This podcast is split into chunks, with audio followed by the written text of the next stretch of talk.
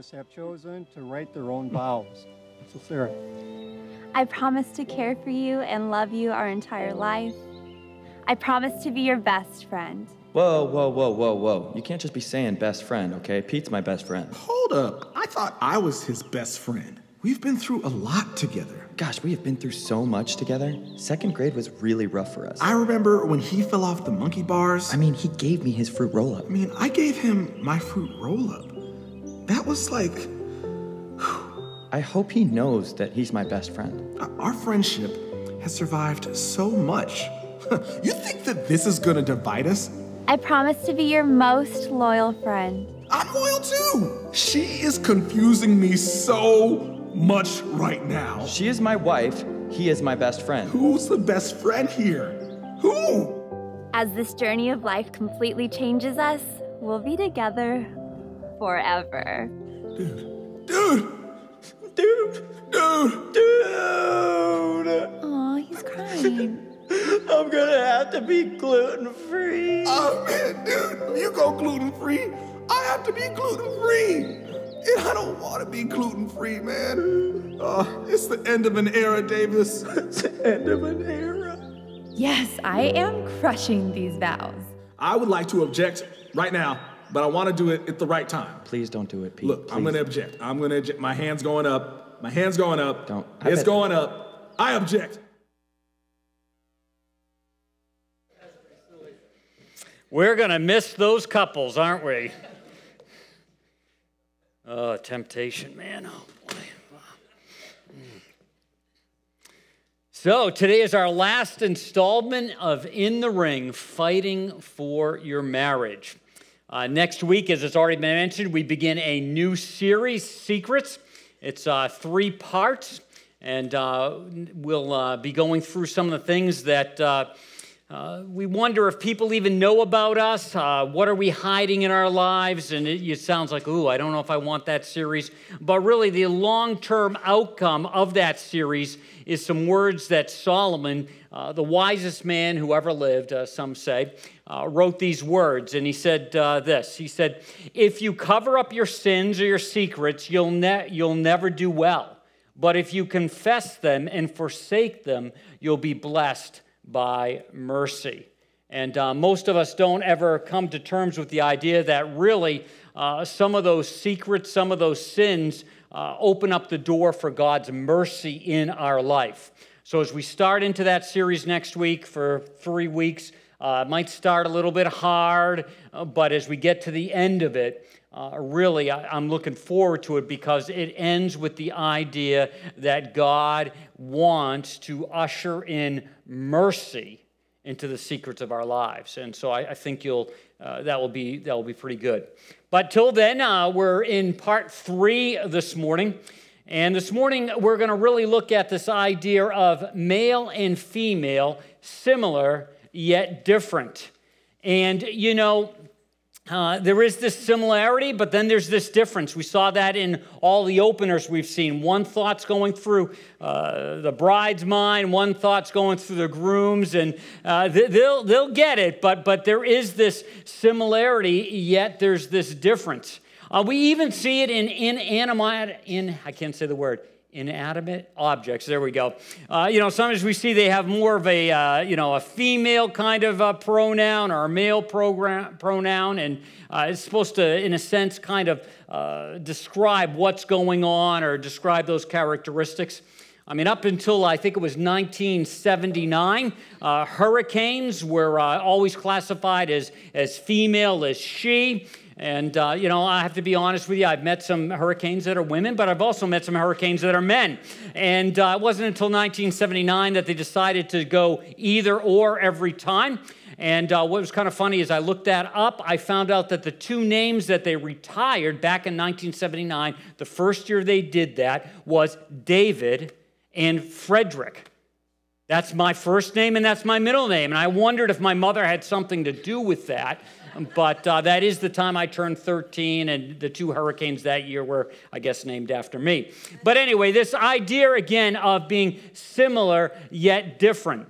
And to try to get us into this thinking, to try to see this a little bit, I came across uh, some of these ideas and I thought I w- would share them with you. I'm going to take uh, f- six inanimate objects and I'm going to ask you is this male or is this female?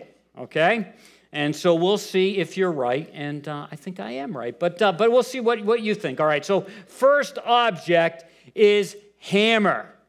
Male or female? Male. No female takers out there? All right, there we go. All right, we got one. But it is male. And, and the reason for this is, is a couple things. First of all, uh, hasn't changed much in the last 5,000 years. Sorry, guys. Uh, not really exciting. It's a hammer. Yet at the same time, it's nice to have around. All right. Here we go. Buckle up. I'm going to get myself really alienated from both male and female this morning. All right, next one remote control. No, no, no, that's very confusing because actually I think it's a female because the remote gives a man pleasure. They are lost without it. And it helps with our self image when we're holding it. So, remote control definitely is uh, female. Ziploc bags. Yeah, I use them a lot. Yeah, you do use them a lot. I, actually, yep. All right. No one dares because they're going, these just off the wall. All right, we're going to say this is male. And uh, this is because they, they hold everything inside and you can see right through them. So that's definitely a male, right? Okay? All right. Next one a sponge. Male, female. Ah, uh, female. All right. Uh, soft and squeezable. And they retain water. Okay. Thank you for these donuts, love. Thank you for these apple fritters. I won't be getting anything else to eat the rest of the day. All right. Tire. Male. Yeah, yeah, yeah, male. Uh, going bald. Often overinflated. Okay, all right. Uh, all right, our last one is one of these. It's a copy machine. Female, very good. Yeah, female. Uh, here we go. Gotta loosen them. Once they're turned off, it takes a long time for them to warm up.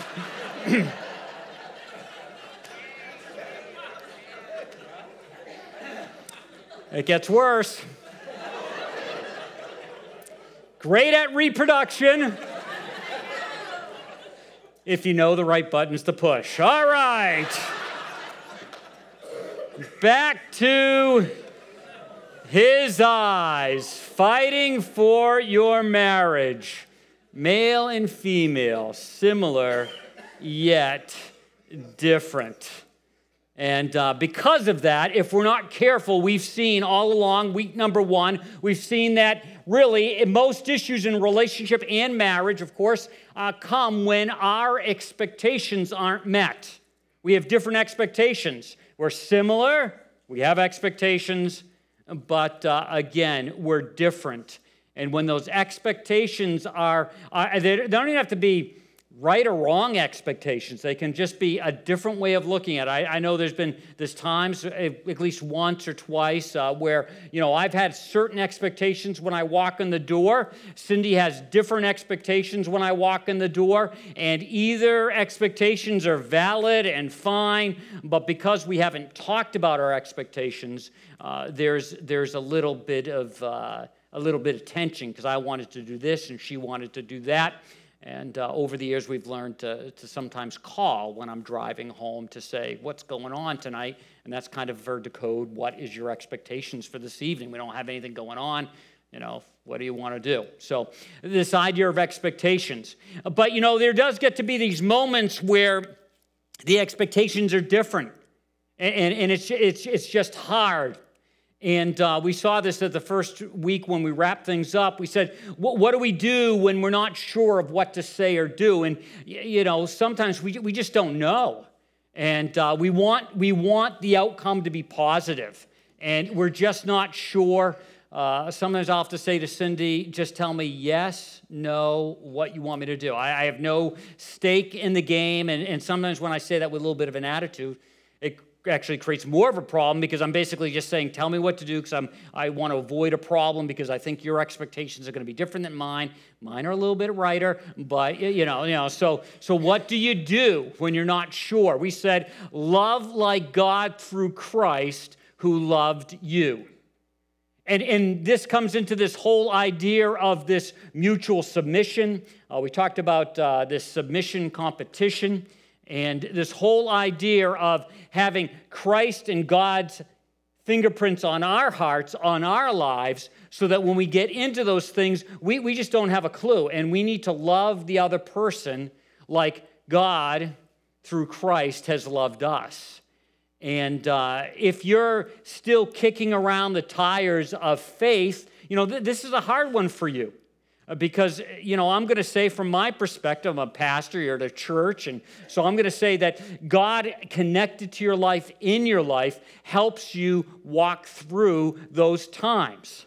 And you know we're going to say that when you say yes to christ god connects himself to your life. We're going to say the holy spirit uh, comes and, and is a part of your life and, and he gives us directions gives us guidance. That doesn't mean it's uh, problem free, but what it does mean is that we just have a little bit more resources so that when you and I are navigating those waters where we're not really sure what to do, we've got God kind of leading us. Now, I've had guys and, and women, you know, make that into an excuse and they you know they say god's leading me this way and that that's really not true but but when you sincerely are in that place uh, and you're not sure of what to do, love like God through Christ who loved you.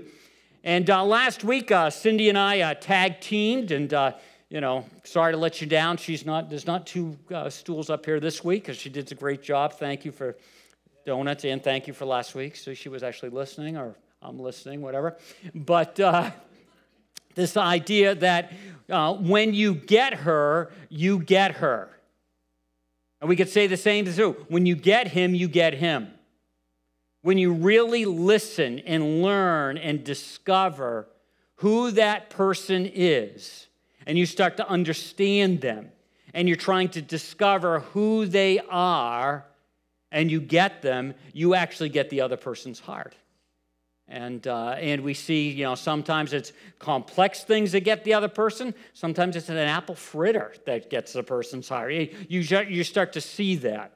And so, as we wrapped up last week when we were looking for her, her eyes, it's the same for uh, his eyes. Now, I've said this all along that you, you know this is a PG 13 message, and I just need to go through this again. Uh, we're going to talk about some things that uh, when you get home, you may need to give some parental guidance to your kids. And, and that's a good thing. I said last week, and I'll say often whenever we touch on these kinds of things, th- this really is a gift to you because it brings up a concern, it brings up an issue that uh, not necessarily you talk about all the time around the dinner table or on the way home from church, but this gives you that opportunity. So when your kids are at that age appropriate time, uh, you know, subjects like this uh, you ought to talk about. Uh, they ought to hear it from you as a parent first rather than hear it from the culture around them or, or their other peers who, who really don't know what they're talking about but think they know what they're talking about. So, again, that kind of a thing is, is a gift for you. So, I, I hope you, you, you look at it that way. Now, last week we talked about the five uh, needs that women have. We've got it from this book, His Needs, Her Needs, by a guy named, um, let me just get it right, Willard Harley. Uh, this isn't a Christ centered book, and we said last week that uh, that's okay. That's okay. Uh, just because it's not a Christ centered book doesn't mean it can't give us a good diagnosis. It can't size up a problem, say, this is a problem, these are issues. Now, sometimes the answer is, is weak from our perspective as people of faith. And the same thing with uh, Mr. Harley's uh, answers, they're weak, and we don't get into that. But the fact that he surveyed all these men and women, and this book was, has been out for 25 plus years, it's sold millions of copies, it's gotten some traction in people's lives because they, they see these things to be, be, be true and be real in their life. And again, as I get into these, all these five may not be you, and maybe just one or two. Maybe it's three, but at least they give you some ideas to think about as you think about, you know, stepping into the ring, fighting for your marriage. Uh, this is kind of some of the places where a guy uh, comes from. So let's uh, let's get right into it. F- his five needs, and what are they? And these are not.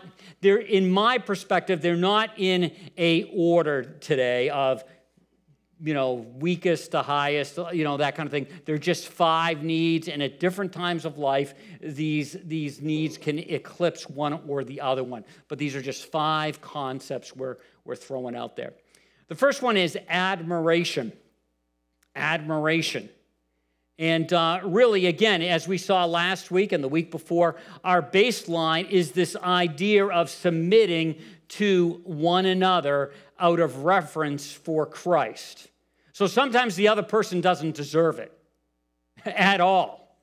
But the reason you submit to the other person, and we've given more in depth definitions in previous weeks, but the reason you submit to the other person isn't because they necessarily deserve it, it's out of reverence for Christ. It's because of what Christ has done for you and for me. And so we, we submit.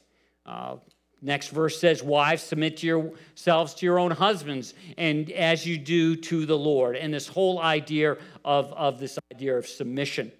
And uh, again, this is, this is key this idea of to the Lord.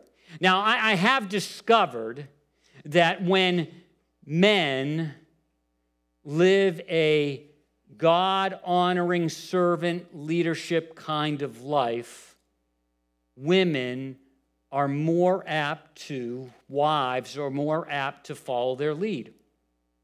When, when a man is selfish, and it really is all about him. When he dresses it up in a package and it's really about him and he sometimes spiritualizes it, that, that's not right. But when someone really is looking out for the best interests of another, it's, it's just easier, a little bit easier to follow their lead or swallow. Uh, I can think about that even growing up. I, I, knew my parents had my best interest at heart. I, I didn't always like it, I didn't always understand it, but it was just a little bit easier to trust them because uh, they had my best interest at heart. The same thing comes up when it comes to these into this idea of in the ring in marriage. And really, uh, submission is an invitation to lead. This isn't in your notes, uh, but its submission is an invitation to lead. So, in a healthy relationship, because there are exceptions in the sense of some things that have gone on the past that people are still walking with a limp. In a healthy relationship, many times, most of the time, you know, a, a wife would like her husband to step in and set the tone and lead the household in a positive way. Uh, and so, so when we as, as women, uh, we as women, that doesn't sound right, but, but when women uh, give, in a sense, the opportunity for a man to lead, uh, it, it has to base here, you, you set the tone. And so if you don't want your husband to ever lead, then don't submit to him. You know, and I, have seen some situations where uh, couples married and uh, this, the wife has more expertise in an area and the husband's getting up to speed. A lot of times it happens in spiritual world. Uh, maybe the wife has been a Christ follower for years and years and years, and um, you, you, know, and now they're, they're getting married, and now the guy's trying to figure out married life. He's trying to figure out what it means to be other-centered, Christ-centered, but he but he doesn't know all the spiritual stuff and, and the wife does. And I've watched cases where a wife with art, art steps back and gives him the invitation to lead. And I've also watched in situations where at every turn, when the man tries to lead into that and learn that, he gets slapped down. And I think I've told you the story about Sam and Irma. They've gone to be with the Lord years and years ago, but Sam was a professional police chief kind of guy, ran for state positions and stuff like that, and uh, all of that. But when he and his wife got married, Irma was definitely the spiritual giant in the home. And Sam tried to lean into leading, and every time he would, he didn't really see it right. Now, sometimes you got to say, "Hi, no, honey, this," but every time. So he very quickly, within the first few years of their marriage, knew that she was the spiritual leader, and he had nothing to say about that. He would he would succeed on all these areas, but she would shut him down. And so the time I really discovered that, I always wondered why Sam would always be at church, but really seemed not to be engaged. And he had had a massive heart attack. He was in his early 80s, and I'm in meeting with him. And he says, You know, Dave, Irma takes care of all the spiritual stuff in our life. I go, Oh, really? Tell me about that. And he started to tell his story about as they were getting married, she knew more, and the way she communicated what she knew shut him out. So he finally said, You know, I want admiration. I don't want shame. I want respect. So I'm going to just back off from this.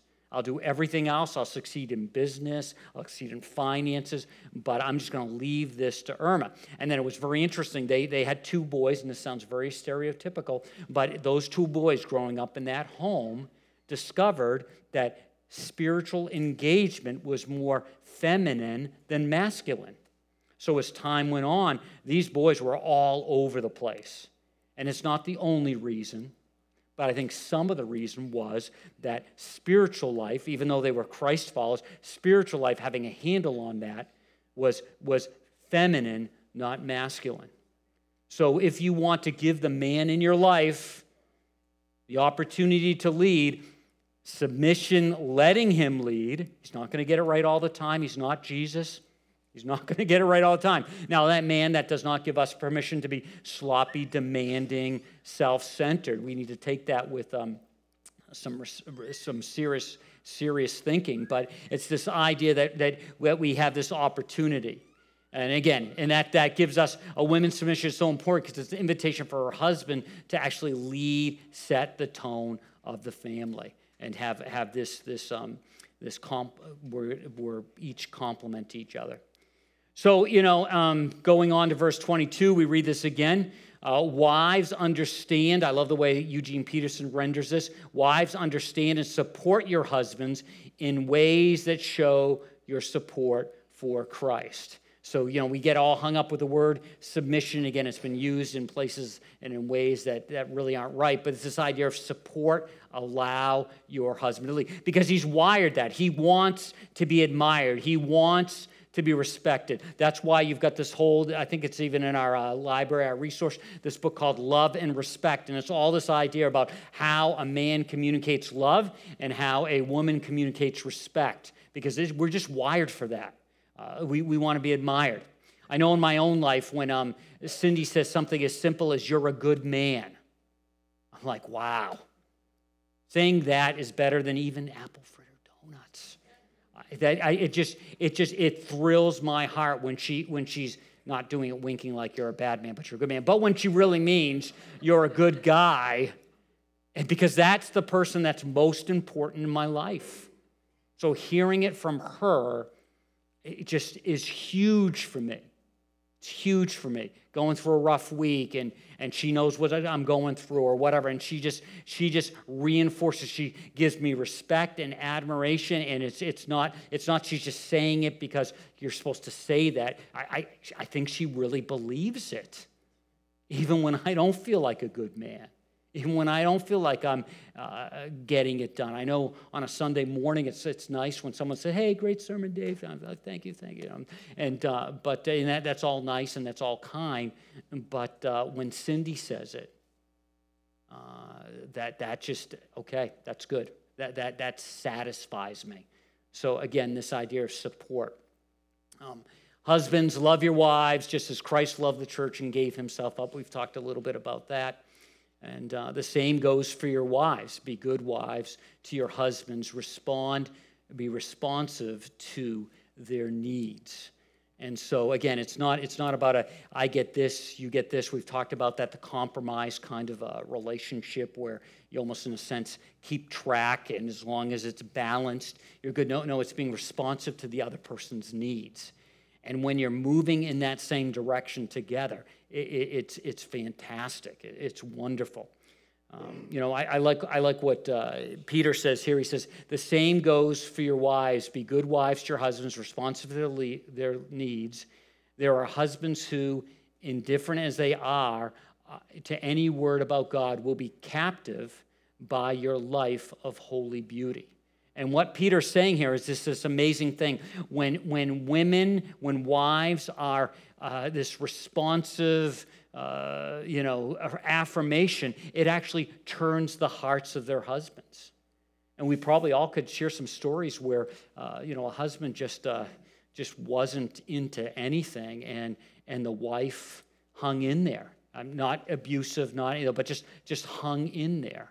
And all of a sudden, that, that husband is, is, is, his heart's changed I can remember this story growing up. There was uh, this woman who would come to church all the time, brought her two boys, and her husband's a great guy and uh, and uh, just just fantastic guy. He would do work on he did work on my parents' house and that kind of thing. He uh, was a contractor guy and and all of that. And you just always wondered why he had no connection uh, to spiritual things. He was very, again, just really nice. You enjoyed being in his presence. Uh, I can remember as a little kid, he was doing work and he was very kind to us as kids, and that kind of thing would take time. It wasn't like, kid, you bother me kind of thing. Uh, and uh, it wasn't until like, I, I want to say 15, 20 years later, uh, all of a sudden that just grabbed his heart. And uh, he actually ended up going to, to Bible college and becoming a pastor. And, uh, and again, now you guys are like, oh no, don't be that respectful because I do not want to be a pastor. I hope that doesn't happen to me. But, but the point of the story is this that because of her heart responsive to his needs, it, he was captivated by it. And it was, it was, it was a holy beauty, beauty. And um, so, again, that affirmation. Um, the next one here is this is this idea of shared household responsibilities and you go what is that? Uh, you know i don't want to go back to the 1950s what is all that about?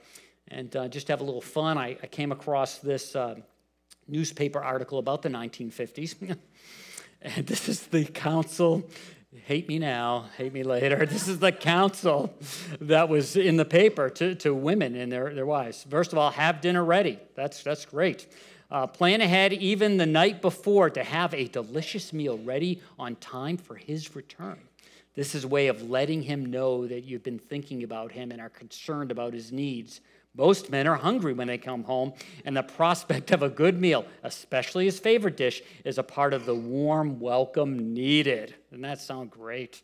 Prepare yourself. I love this. I actually had a friend who got married late, a little bit later, and, and she purposely didn't, they didn't need a job, so she didn't have a job, and she would do this. So I was like, wow. Uh, this is crazy. But anyway, it's, it's, it's prepare yourself. Take 15 minutes to rest so you'll be fresh, refreshed when he arrives touch up your makeup, put a ribbon in your hair, and be fresh looking. He's, been, he's just been with a lot of work weary people.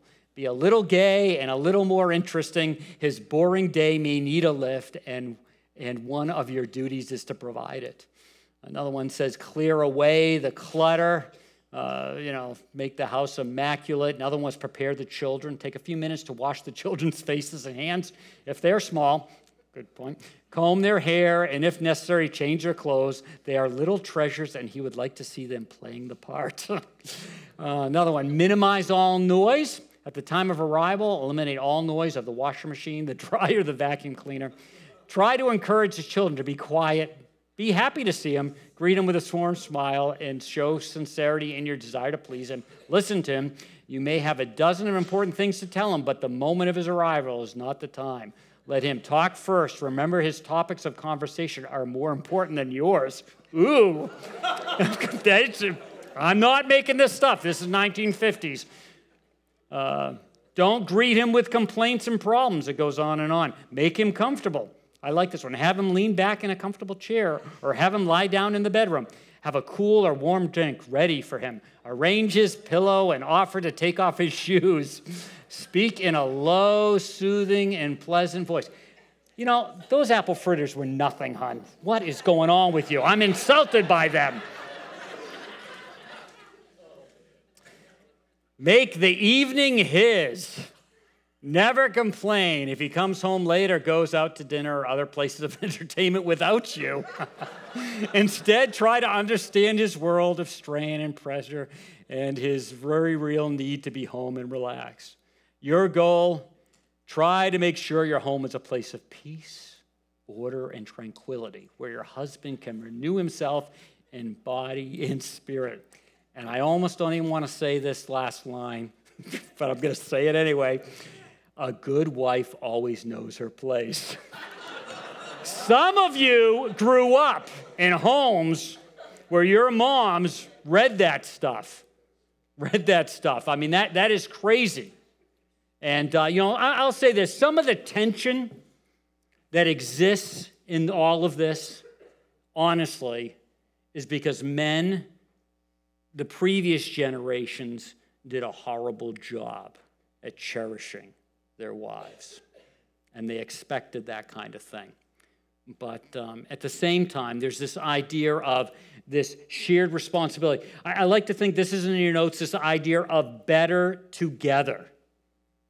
Better together. So as you start your life together and as life unfolds, you all of a sudden discover that there are some things you're good at, there's some things he, she's good at, and, and you start to, to let that work out. You complement one another. I've shared with you before that when we were first married, I took care of the checkbook, and that was fine. I was able to write checks and, and all of those kinds of things.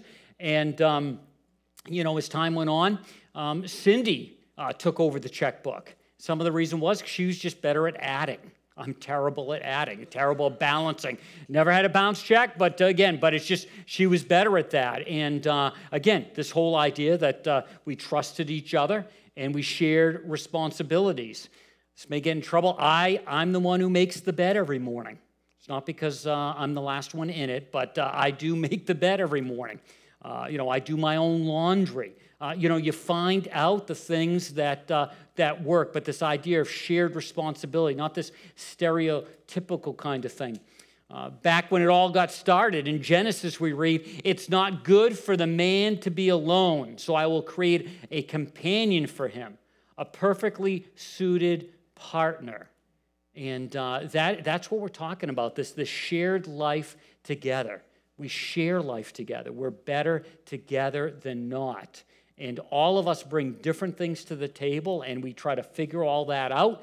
And as that's shared, we find that it's just really great. We, we end up complementing each other. There, there's strengths and weaknesses. When I do premarital counseling, uh, you know, and somebody, they're, they're exactly the same on certain things, that actually, I get, get that has a red flag because that means there's going to be some blind spots in their life. That doesn't mean they're incompatible, but it means you need to watch this area. Some, sometimes I have a couple that will just use finances that are really astute with finances that that's fine. Then i have a couple that both of them aren't even aware of it. So there's a blind spot there or or there's one that's more generous than the other one. And so uh, you know again again having this this complements each other.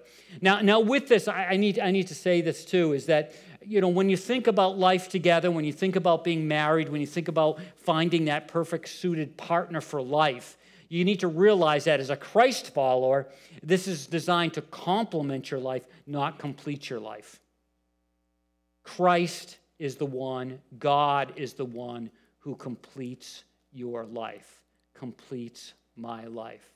So, as we're thinking about this and we're thinking about marriage and we're thinking about all of us, I've talked to you about this before. Uh, one of the things that really attracted me to Cindy is that Cindy loved God and still does more than she loves me. That's where she finds her completeness. I cannot complete her life. I may be good, but I'm not that good. You know, but you know, she she has to find that in God. And so even when I sometimes when a couple's getting together and they're they're starting to talk about marriage, there's this idea that oh now I'm going to be complete. Uh, the, the, your spouse, you can't lay that on them. Uh, there's this share, there's this better together. Complement, yes, but not complete. Now we're going to get into some other areas, and, I have to say this you know, when we went through the list last week for her needs, they, they were much more noble and spiritual. And when we get into the guys, they sound like, man, it's just not as good a list, but uh, here we go. Number three is an attractive spouse. And you go, ooh, what's that mean? Guys, just, uh, you know, what are they just uh, interested in external things? You know, what's, what's up with that? Uh, this isn't the idea that we're expecting our wives to be supermodels, uh, but uh, we're, try- we're expecting our wives to be the best they can be. And there is this idea that men in particular uh, need to have chemistry with the person they're going to be with. It has to be there. So there, there has to be some attractiveness. Um, sometimes uh, you get these situations where uh, when, when the wife goes out she, with her girlfriend, she dresses to the nine yards and just looks unbelievable, but, but that's about the only time she does that. And there needs to be this, this idea of attractiveness, um, uh, this idea of that uh, there's this chemistry there. And it, it's, just, it's, just, it's just the way guys are wired. And um, so, so be thinking about that. Be thinking about being attractive uh, to your spouse. Um, Song of Solomon right, reads this uh, You are as beautiful as Tes- Tirzah, my darling, as lovely as Jerusalem. Can you imagine saying that to your, you know, you're as beautiful as Rochester and Boston and Washington, D.C. Different time, different words. As majestic as troops with banners, as majestic as tanks with their, you know, anyway, banners. You know, turn your eyes from me, they overwhelm me. Your hair is like a flock of goats descending from Gilgal. You know, but the idea is that Solomon here is captivated by his wife. And uh, I'm gonna I'm gonna sh- show you a picture. We're not gonna go through this. this. Somebody drew what this actually looks like. I'm like, wow, that's that's disgusting. But that's what he over and over again. They took all the you know all the little imagery out there. But again, this whole idea of being being attractive and and doing your best and uh, you know and and and that that's that's important. That's important to a man. It's kind of funny that, uh, you know, when you start dating someone and you bump into another buddy and they say, wow, uh, I saw you out with, you know, Susie Q whoever. And, and they, they say, yeah, why? She's pretty attractive. And the, the guy goes, yeah, thank you. And you're like, well, why, you know, you know, thank you. You know, why is the guy thanking anything for the beauty of, of his uh, date or whatever? But there is this idea that uh, there's something that goes on there, that that attractiveness is important to the way God has wired us. Now in 1 Peter, we read this, and this, this, this, this goes along with this that we want uh, to make sure the inner beauty connects with the outer beauty. Uh, let your true booty, broody, uh, uh booty, yeah, that's good. let your true beauty come from your inner. Aren't you happy you don't have to do these messages? Uh, yeah. yeah. Let your true beauty come from inner personality, not a focus on the external. For lasting beauty comes from a gentle and peaceful spirit, which is precious in God's sight and is much more important than the outward adornments of elaborate hair, jewelry, and fine clothes. It doesn't mean that doesn't matter, but really, in the best marriages are when the inner beauty makes the outer beauty come alive. So there's, there's a connection there. And uh, that, that's, that's important to a guy. So take that for what it's worth. Um, also, there's this idea of uh, recreational companionship and this idea that uh, guys like to do stuff and, and you know, you going along with him even when it's not really doesn't really uh, resonate with you uh, back to uh, verse uh, 18 of genesis 2 said differently the Lord God said, It is not good for the man to be alone. I will make a helper who is just right for him. Not nice? Just right for him. That you're involved in each other's lives. You're not just roommates. You're just not business partners, but you actually, you're, you're, you're right for each other. She's right for you. But a lot of times, uh, you know, not, you know, women will just, you know, any of the things the guy is interested in kind of like puts it over here. And uh, just doesn't pay attention to those things. Uh, here's, here's your guy, and he wants to be companion with you. He wants to do stuff with you. Uh, the stuff that he wants to do doesn't resonate with you, but the idea of doing stuff with him should, should be the drive for, for you to do those kinds of things. I've shared this video before, but I, I just, I just love it, so I got to share it again.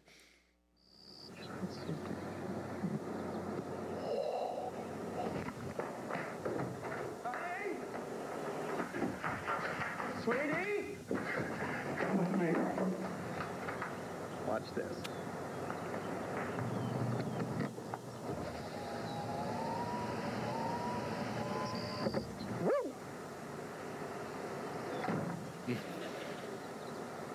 She doesn't care. How many times does Cindy go and uh, act interested in something that I'm interested in because she's interested in me? Usually once or once every one or two years, we'll get a really good snowstorm and we're stuck in the house. And I say, Cindy, let's go take a walk around the neighborhood. She's like, okay. And we're out there. I got my ski goggles on. She were like, look like the Michelin man. You know, we got all this stuff wrapped around. We're stomping around. The wind's blowing, you know, and all this kind of stuff. Because I think it's so cool to be out there in the snow and everything. And there's Cindy side by side. She, she does not like that at all, but she does it for relational companionship. She does those things. Oh, cuts both ways, yes. But, uh, but, you know, if you really want to have this close connection with your man, you got to take some interest in some things just because he's interested in it. I mean, you do that for your kids. Kids do all kinds of crazy things, and you, you show interest in them, and you really don't, you can't wait till they go through that phase. but uh, you show up, you're there, sporting events, whatever, because you're interested in them.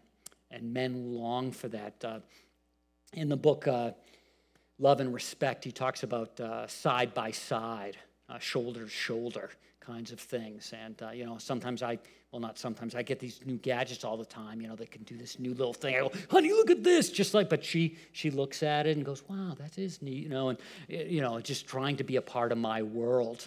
And uh, again, it's both ways. Like this little Kenyan proverb if you want to go fast, go alone. If you want to go far, take someone with you. And uh, I think all of us want to have that complementing relationship, that life together. Now, this is, here comes the next one, and uh, buckle up, and you're ready for this. This is one of those ones I don't really want to talk about, but I will because it's real. Uh, that uh, one of men's needs is sexual fulfillment, and uh, this this is this is the way God has married uh, wired you and um, wired us. And, and, and that's actually a good thing. But I want to say this this is one experience that can be exclusive between you and your spouse. That's unbelievable. Isn't it great that your husbands are wired that way? But you need to be aware we live in a world where there's a lot out there. And so, if we don't have an eye towards this idea of sexual fulfillment, there, there are plenty of free samples around. And that doesn't lessen his responsibility. But you got to remember that God has wired him like that. And again, isn't that awesome? That is one thing that you can experience with your man that you don't experience with anyone else, and he doesn't experience with anyone else. Isn't it? It's a gift. So you can have that just the two of you. That, that's, that's fantastic. And so, so this, this is really important. And, and men want to know that their love of their life is actually interested, engaged, not just doing their wifely service to their husband. They, they, they want their spouse to, to show up and be engaged. Now, granted, there are times where there's been abuse in the past, there's been heartaches in this area. And, and, and I don't want to ever minimize those things. But our goal is to, to work through those. We may never get to the other side of it. We may always, in a sense, walk with a limp in that area, But we just need to move in that direction because this is a part of how God made uh, men. Um, Song of Solomon, again, talks about this, and this is the, the woman speaking of her, of, her, of her husband. She says, My dear lover glows with health, red blooded, radiant. He's one in a million. There's no one quite like him. We actually, as men, want to believe that our wives think that about us. We really do. We really do. Um, we actually would like you to go to what's that, Chip and Joanna? You know, Chip and Joanna, you know how they have those little writing, you know, like that wood stuff? I think over every bed it should say this. It's, you know, right over your bed. That's me, baby! to be a little plaque right over you. Yeah. Men want to know. Men want to know that their wives like being with them intimately.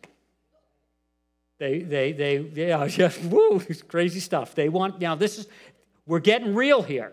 Because honestly, the church ought to be talking about this stuff because they talk about it everywhere else. Louder, everywhere else. Well, why wouldn't you talk about this in the presence where we're trying to follow God with our lives and be who He's made us to be? Um, I won't go into the details of the next fill in the blank, but I'll just say it. In the bedroom, your husband desires for affirmation, creativity, and frequency. I mean, that, that's what he desires.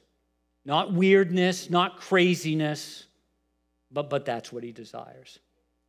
And, um, you know, as, as a wife, coming to terms with that, embracing that, understanding that is, is real. It's this, you know, this is, this is grown up stuff. Again, I told you, PG 13 today.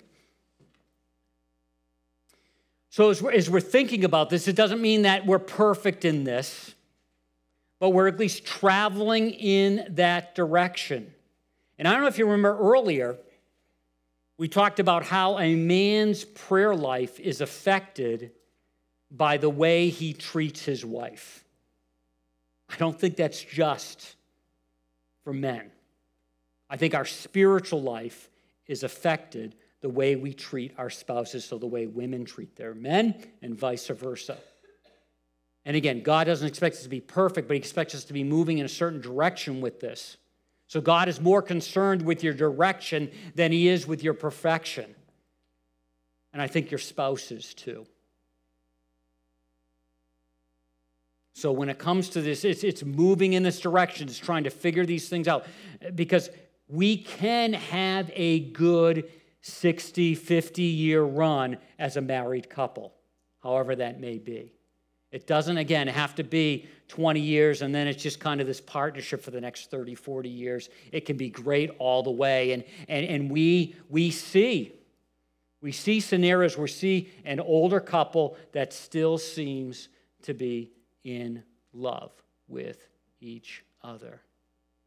Got to remember that attention determines direction in every area of our life. Where we're looking, what we're thinking about, where our focus is, determines where we start to go. I mean, just try it when you're driving. No, don't try this when you're driving. If you start looking at something, you'll find that the car drifts in that way. It happens every part of life. Happens with our married life, happens with other parts of our life. Attention determines direction. So, seriously, I, I want to ask you, and I, I'm not expecting you to necessarily write all this stuff down, but earlier on we said that this idea of having a relationship with God helps govern this subject, helps, helps us to walk through this. So, I want you to think about where am I and where I want to be. And that may start right where you are spiritually. Have you said yes to Christ? Have you admitted your need for Him, realizing that your life is out of step with God's great design? And you need forgiveness for that. You need to be forgiven for that. Do, do you are you at the place where you believe that Jesus gave his life for you and you want to accept his forgiveness and, and start a life that way? And choose to invite Christ into your life as the one you are going to follow. You know, that may be your starting point for this whole subject is getting your heart right with God so then you can start getting your heart right with your spouse. Because again, God is more concerned with your direction than with your perfection. Let's pray. Gracious Father, this has been a little bit of an awkward subject, but it's a real subject. Uh, Lord, I pray that uh, anyone in this room that's uh, experienced or even listening online that has experienced great hurt in this area, uh, that uh, you, you, would, you would give them healing. Uh, people are abused and, and, and marginalized, and, and Lord, we just ask that, that you would step into that and they would find that you can give them mercy and grace. But for those of us who are just trying to do this thing called life and we're married or we're thinking about getting married or we hope to get married someday or, or, or maybe uh, we've had a marriage that uh, uh, didn't make it or, or maybe a, a loved one's passed away. We just ask that you'd help us to have a better understanding of this. Help us to be a good voice of reason uh, when uh, we need to share. But uh, Lord, help us as we navigate our marriages that we could have the, the best ma- marriage possible. Uh, we just ask all of this in Jesus' name. Amen.